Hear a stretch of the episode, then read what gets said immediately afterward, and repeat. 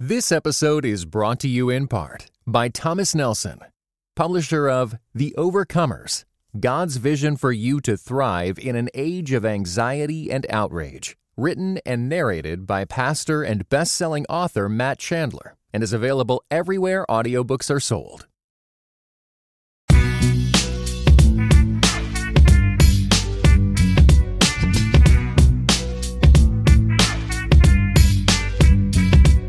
Hey folks, welcome to Footnotes. I'm your host, Jamar Tisby, bringing news and views to help you become a more informed citizen, activist, and believer.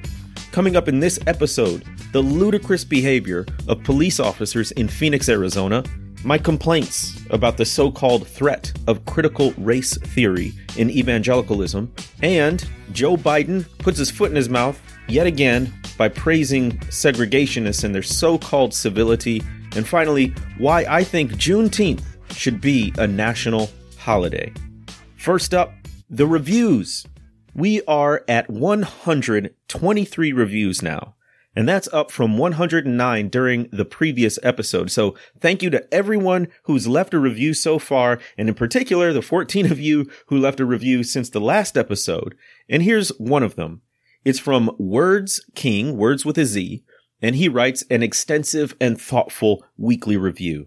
Jamar's work in less than an hour is worth many hours of thought and processing each week. I realized that I listen to the news to consume information and partly to be entertained. In Footnotes, Jamar encourages thoughtful processing of big issues for their singular impact as well as the broader narrative each speaks to. I'm excited to listen to each episode and come with a hunger to learn a week's worth of information. As a trained historian and theologian, he helps educate and teach a world that, like me, consumes information to process and dialogue the news as well. I cannot wait for the next episode of Footnotes. Thank you so much, Words King. I strive to incorporate my training as both a historian and a theologian in this podcast, so I really do appreciate you noticing and commenting on that. I hope the commentary gets even better and even sharper each week. So one of the things I try to do on this podcast is share a little bit about my story and things that are going on in my life. I do this sort of as an exercise because I'm naturally a more private person. Really, I'm zero to sixty. Either you know nothing about me or I way overshare, but I'm trying to strike a happy medium here. And so for this next part, I apologize in advance for the shameless self-promotion that's about to happen, but the way I see it, if you don't celebrate your own personal victories and achieving goals, well, then you can't count on anyone else to do it for you. So, no school is perfect, but I am a proud alumnus of the University of Notre Dame. Go Irish. If you had the desire and the privilege to go to college and you're pleased that you graduated from there, then it's always a special honor to get recognized by your, by your alma mater. Now, I've been trying for years to make sure that my professional life and accomplishments reflected well on the school that gave me so much, and finally, I got on the school's radar. They did a profile of me for their We Are N D, We Are Notre Dame series. It's an online piece entitled Building a More Just Church, and the interview discusses my views about pursuing racial justice in the church and beyond. More than that, though, it goes into my backstory. The article has a lot about how I grew up, my experiences with racism, my motivations, and I commend it to you because it gives a lot more about my biography than I typically reveal. In fact, I'm a bit nervous putting it all out there, but it's very well written, and I think you might find it interesting. Maybe you see a little bit of your story and my own, and at the very least, you'll get to hear more about my journey. And one final note, one of my goals, I'm just putting it out there, one of my goals for twenty twenty is to get back to Notre Dame for a speaking engagement. So I'll keep you posted on that. Maybe it happens, maybe it doesn't, but I hope so. In the meantime, if anyone has the hookup for a home football game, let me know. You can email me at footnotespodone at gmail dot com. That's right. We have an official email address. It's footnotespod, P O D, and the number one, footnotespod one at gmail dot com. I'd love to hear from you. So send me your questions, your comments, your su- suggestions for topics to cover. It always helps if you send links to articles and other resources, but I look forward to hearing from you. Now, on to the news.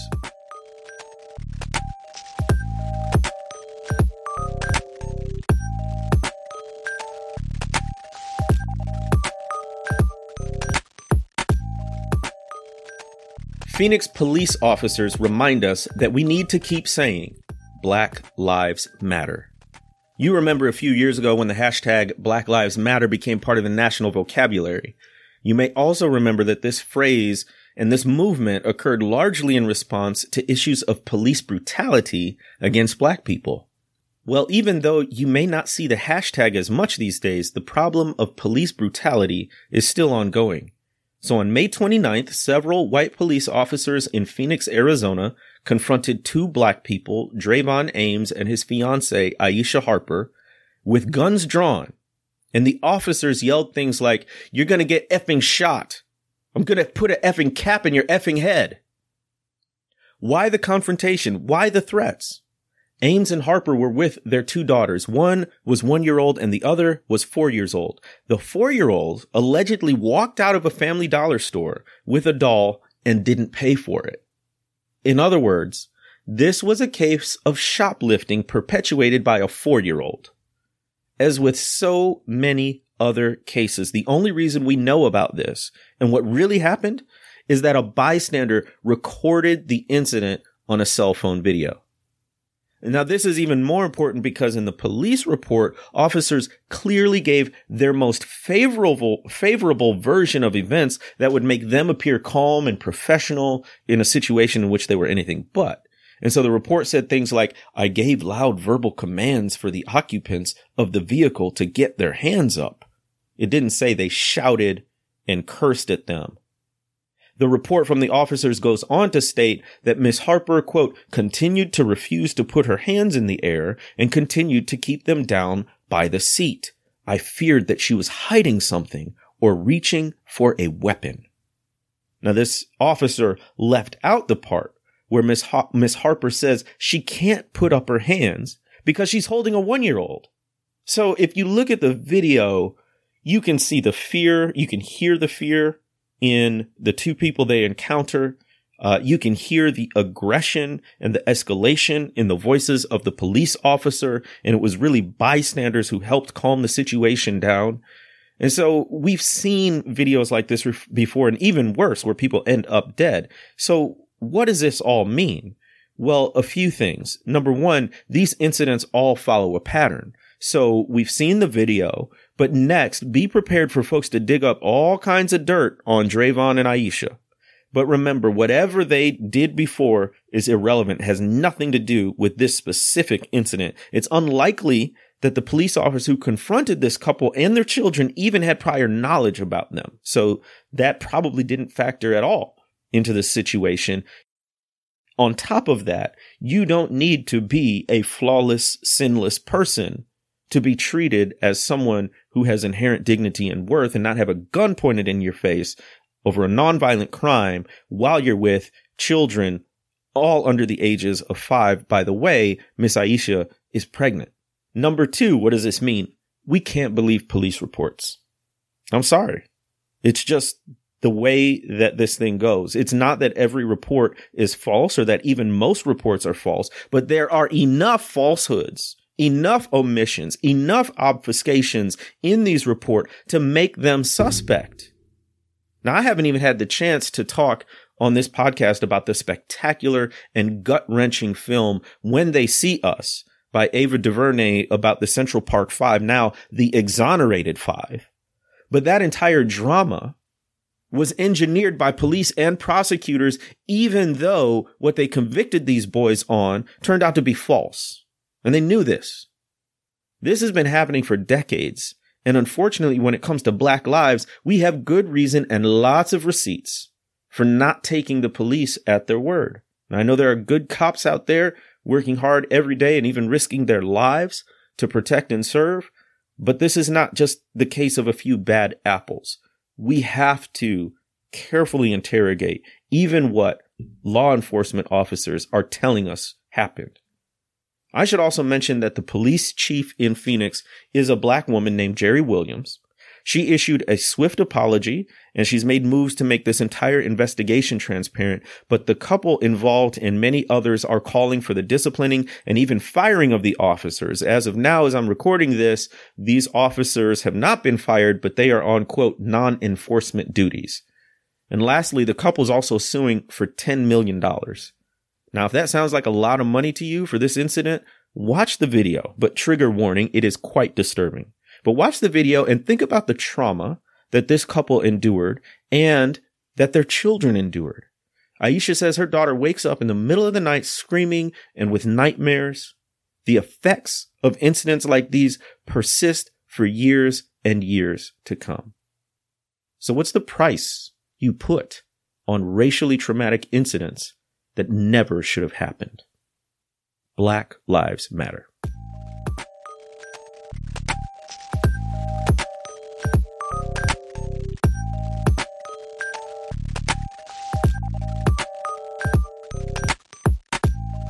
The so-called threat of critical race theory in evangelicalism. Now, look, folks, I hesitate to even comment on this next topic because I think it's bogus. I think it's made up and it's a distraction. But I keep seeing it crop up online and in other places, and it's bugging me. So let me say a few words about critical race theory and the supposedly dire threat that it poses to evangelicalism. So the whole thing is based on this idea that critical race theory, or C R T for short, has crept into evangelical cir- circles and threatens to undermine the sufficiency of scripture for Christians. What is critical race theory? Well, according to the Southern Baptist Convention's recently adopted Resolution nine on critical race theory and intersectionality, it says critical race theory is a set of analytical tools that explain how race has and continues to function in society, and intersectionality is the study of how different personal characteristics overlap and informs inform one's experience. Now, critical race theory, or C R T, has a long history in uh, legal studies. Kimberly Williams Crenshaw uh, really pioneered and, and coined this term, and so you can find out a lot more about that. But what's significant here is a couple of things. Number one, the S B C, Southern Baptist Convention, the nation's second largest Christian denomination overall and the largest Protestant denomination, passed the resolution at their recent annual gathering. This same resolution goes on to state, quote, critical race theory and intersectionality have been appropriated by individuals with worldviews that are contrary to the Christian faith, resulting in ideologies and methods that contradict scripture. And then it resolves that the messengers of the Southern Baptist Convention meeting in Birmingham, Alabama, June eleventh and twelfth, twenty nineteen, affirm Scripture as the first, last, and sufficient authority with regard to how the church seeks to redress social ills, and we reject any conduct, creeds, and religious opinions which contradict Scripture. And be it further resolved that critical race theory and intersectionality should only be employed as analytical tools subordinate to scripture, not as transcendent ideological frameworks. And one last part, that the, quote, the Southern Baptist churches and institutions repudiate the misuse of insights gained from critical race theory, intersectionality, and any unbiblical ideologies that can emerge from their use when absolutized as a world view. So there's a lot there, and there's even more in the resolution, which you can find online, but let's unpack this. My issue is not primarily with the statement itself, though we could talk about that, but it's more so what the statement represents. First, it represents, I think, a victory for the critics. As I said at the beginning of this segment, this is a made-up problem. From what I've seen, a group of mostly white, mostly male Christians decided that critical race theory was becoming a problem in their circles, and they cre- created a sufficient enough stink in blog posts, on Twitter, on podcasts, and at conferences to make people sit up and listen. It's a victory for them because very few people were talking about critical race theory, and they certainly weren't panicking about it until this group of people made it an issue. Second, I've been reluctant to talk about this because to do so lets the critics set the agenda and the dialogue. Look, just because you don't like critical race theory or feel threatened by it doesn't make it an actual issue, much less a threat to evangelicalism. Third, this means this entire conversation is a distraction, right? Instead of focusing on the actual issues of racial inequality in the congregation and the nation, the continued problems of racism and white supremacy, the wildly different outcomes in terms of flourishing between black and white people. We're not talking about those issues and what to do about them. Instead, we're talking about a framework for understanding racism and how that supposedly threatens to derail the, you could say, white evangelical church in America today. Now, here's what I think the real issue is. White fragility. Yeah, I said it. I think what had happened was some Christians, including myself, started using words associated with the social sciences, words and phrases such as white fragility, white supremacy, intersectionality, power, and other words. So some people heard this and thought, the enemy is within the gate, to arms, to arms. Speaking for myself, I find these terms helpful. The fact of the matter is, non-Christians have done a lot more thinking and made much more progress on issues of race than many parts of the American church. Now, we've got more to learn from them in some ways than they have to learn from us, simply because non-Christians have paid sustained scholarly attention to the problem of racism instead of always trying to find ways to deflect it or to minimize it. But the crux of the matter, as put forth by this S B C resolution number nine, is that people, presumably people like me and others, are using critical race theory instead of scripture. That somehow C R T has become the defining ideology of certain Christians rather than the Bible. Now, that's just ludicrous. It's nonsense. This is a made-up enemy. I mean, it's not as if there aren't people who use C R T as their sort of whole worldview and ideology. I suppose that's possible, but not in these circles, not in the S B C, mainstream S B C, or other affiliated parts of the the evangelical church.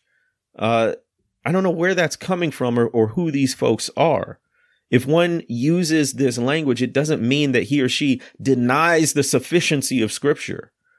Rather, it's a recognition that all truth is God's truth, and we can find anyone anywhere who has helpful frameworks that we can take parts of it and use while not adopting all of it.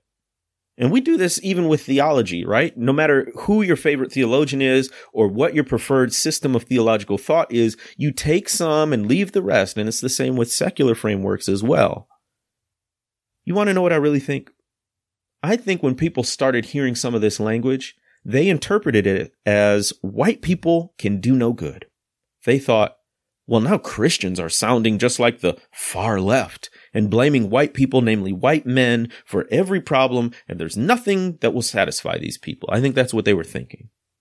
And all I can say is this. Look, maybe the reason why people like me, who take racial justice very seriously, have been so insistent, have been so urgent, and have to so often look to sources beyond the church to learn about race, maybe the reason is because of discussions like this one on critical race theory, where people prefer to warn against those of us who are fighting racial injustice instead of acknowledging the problem and joining us in the fight. So, I don't know where you stand on this issue. You can talk about it, you can think about it, but just know that the very fact that it's a topic means that the critics have framed the dialogue and the discussion. We need to be careful of that.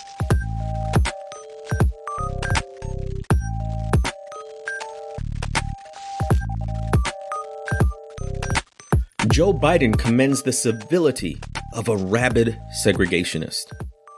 Joe Biden, Uncle Joe, former Vice President of the United States and now a candidate for the Democratic nominee for president, is known for his public gaffes, but this one might linger for a while. At a fundraiser at New York City on Tuesday, Biden talked about his ability to work with Republicans.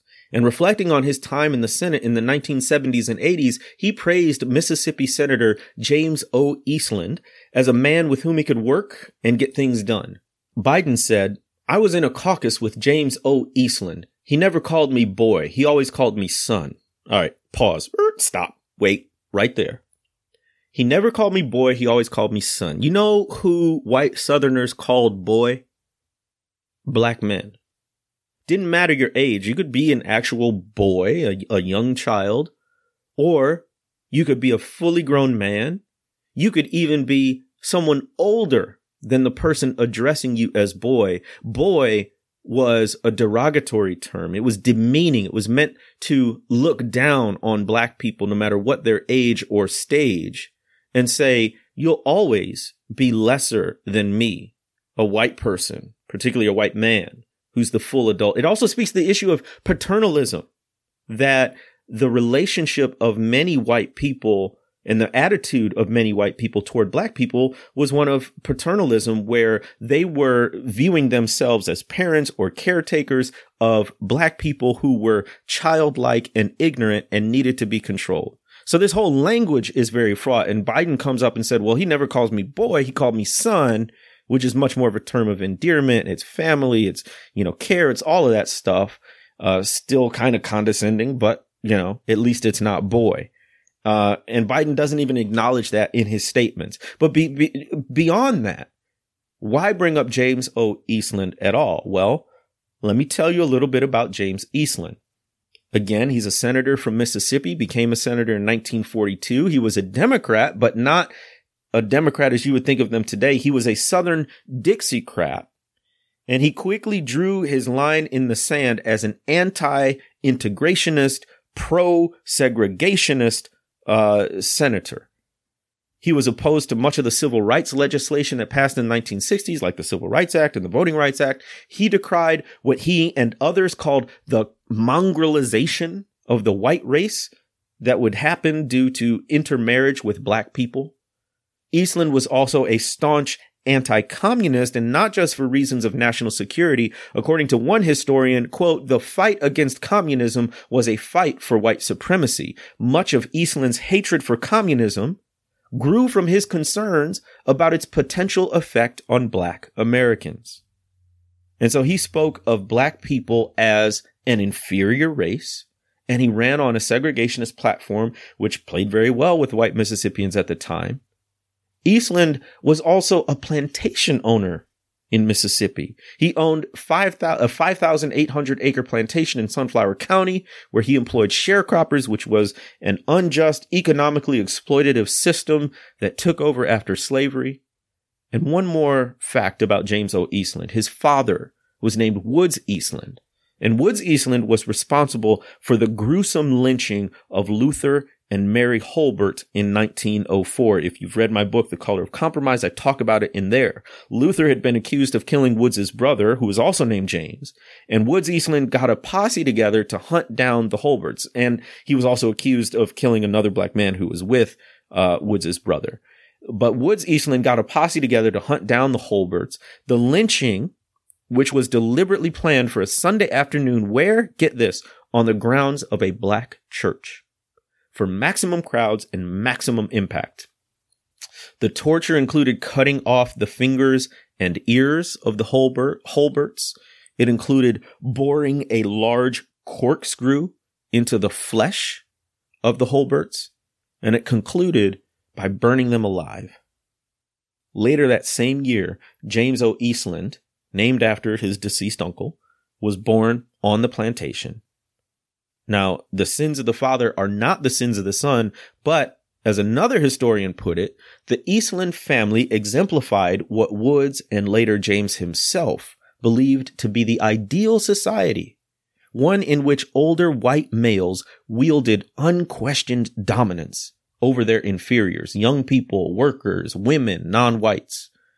And under Woods' watchful eye, James Eastland learned the importance of protecting white dominance in a black majority world. So this is the man who Joe Biden praised as, hey, I was able to work with him. We didn't agree on much, but we got stuff done. But listen, Biden's middle of the road, moderate approach has its appeal. If all you do is listen to the pundits and the Twitter disputes, then you're going to think that that nobody likes Biden, but he's the front runner. And honestly, in my experience, lots of everyday Americans, they want someone in the White House who's going to demonstrate some decorum and not demonize people like the current president. Now, I know, I know moderation rarely leads to substantive change, but we shouldn't underestimate how weary and how tired everyday Americans are. Now, they may support a more progressive social agenda, social policies that other candidates like Bernie Sanders and Elizabeth Warren have proposed. But in the end, if you're not a Trump supporter, you're likely looking simply for the person most likely to beat Trump and the person most likely to do the least harm. So if that's your lens, then Joe Biden looks pretty good. There's a reason why he's the front runner right now. I mean, a lot of that's name recognition, uh, but talk to regular folks. I mean, most of us don't have the time to look deeply into policy issues. We just know we don't like what's happening right now. And a familiar face who worked with someone that people generally like, Barack Obama, who uh, was well-liked, he has a great chance at the nomination, I think. I mean, you know, I just say that because a lot of the pundits think there's no way he could or should be the nominee. But to do that, I think, overlooks how much people want something familiar. And oftentimes what's familiar is not much what is most sort of bold or different, but what they're used to seeing. Uh, so all that being said, maybe, you know, don't praise segregationists and white supremacists on the campaign trail, especially when your nomination depends on black voters supporting you. So Joe Biden, I don't know where you'll end up, but I know you need better examples than your relationship with Senator James O. Eastland.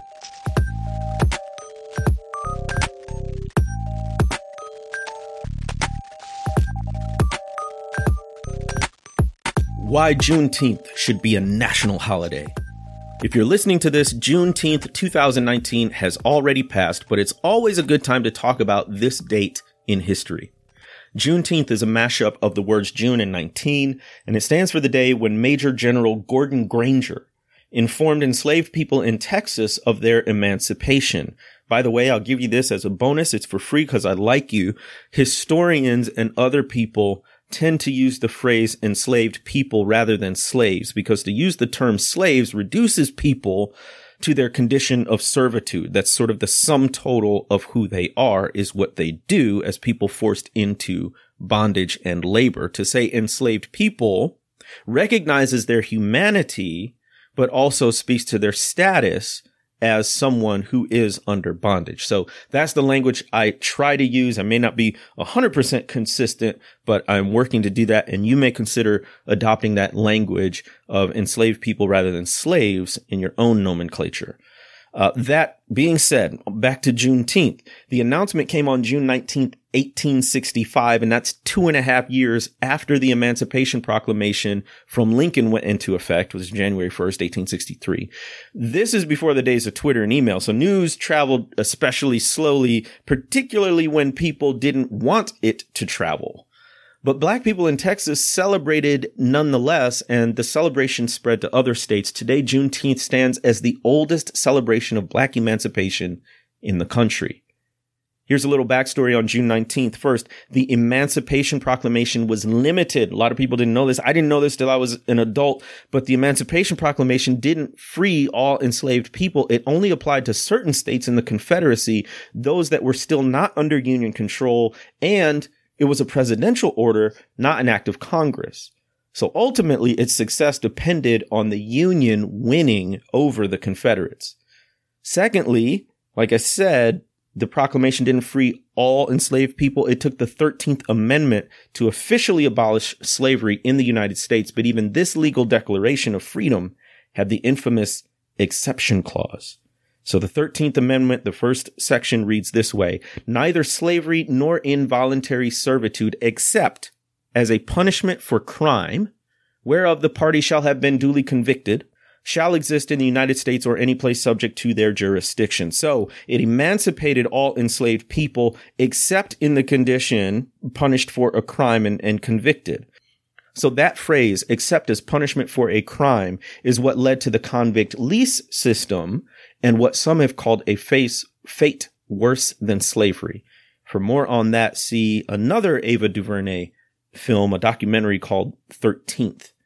Now today, most states recognize Juneteenth as a state holiday or a day of observance, but I think Juneteenth should be a national holiday for at least three reasons. Number one, it's a way to acknowledge the past and celebrate progress. So this is one of the most epochal events in American history is the abolishing of race-based chattel slavery, uh, an economic system upon which the prosperity of America was built. And to abolish it, it took the nation's bloodiest war, to date, the bloodiest war, to abolish slavery. And so that's just an event of national significance. But to pause every year nationally would cause us to look back and remember, hey, this is part of our past. It would give us occasion annually to say, yeah, the Civil War was actually about slavery, not just states' rights. If it was about states' rights, it was about the states' right to own people, and to realize that this is a massive shame in our nation's history. Uh, but it also, secondly, gives us an opportunity to celebrate progress. Because look, I'm the first person to acknowledge we are not where we need to be in terms of racial equality, but we're also not where we once were. We're not walking around in physical chains because race-based chattel slavery is legal. So that fact that it was abolished is something to celebrate. It's progress. It's America moving closer to some of the ideals it put on paper in the Declaration of Independence and the Constitution. And lastly, a reason Juneteenth should be a federal holiday is because it gives us a chance to look at the state of affairs today and say, here's where we are, but here's where we still have left to go. So it will help us every year to reflect on the fact that, yes, this is a horrible part of our past. Yes, we're glad that we've made progress beyond it and slavery has been abolished. But listen, we've still got more work to do and the struggle continues. And I think a day to pause and remember that would do our nation good. So happy Juneteenth.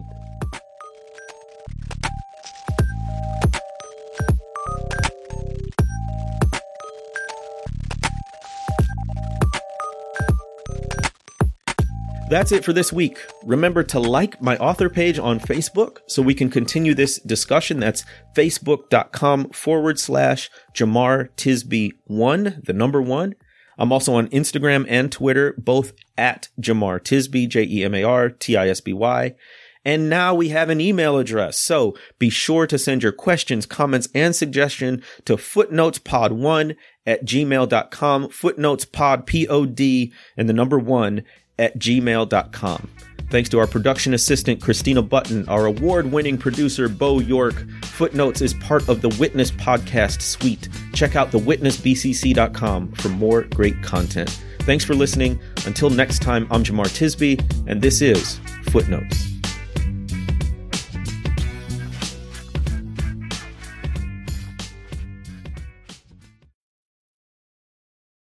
This episode is brought to you in part by the Beyond Ordinary Women Ministries podcast. Do you want to grow in your influence? Bow's episodes feature tips for leaders of any kind, from mentoring one woman to leading a ministry. Browse Bow's podcast at beyond ordinary women dot org.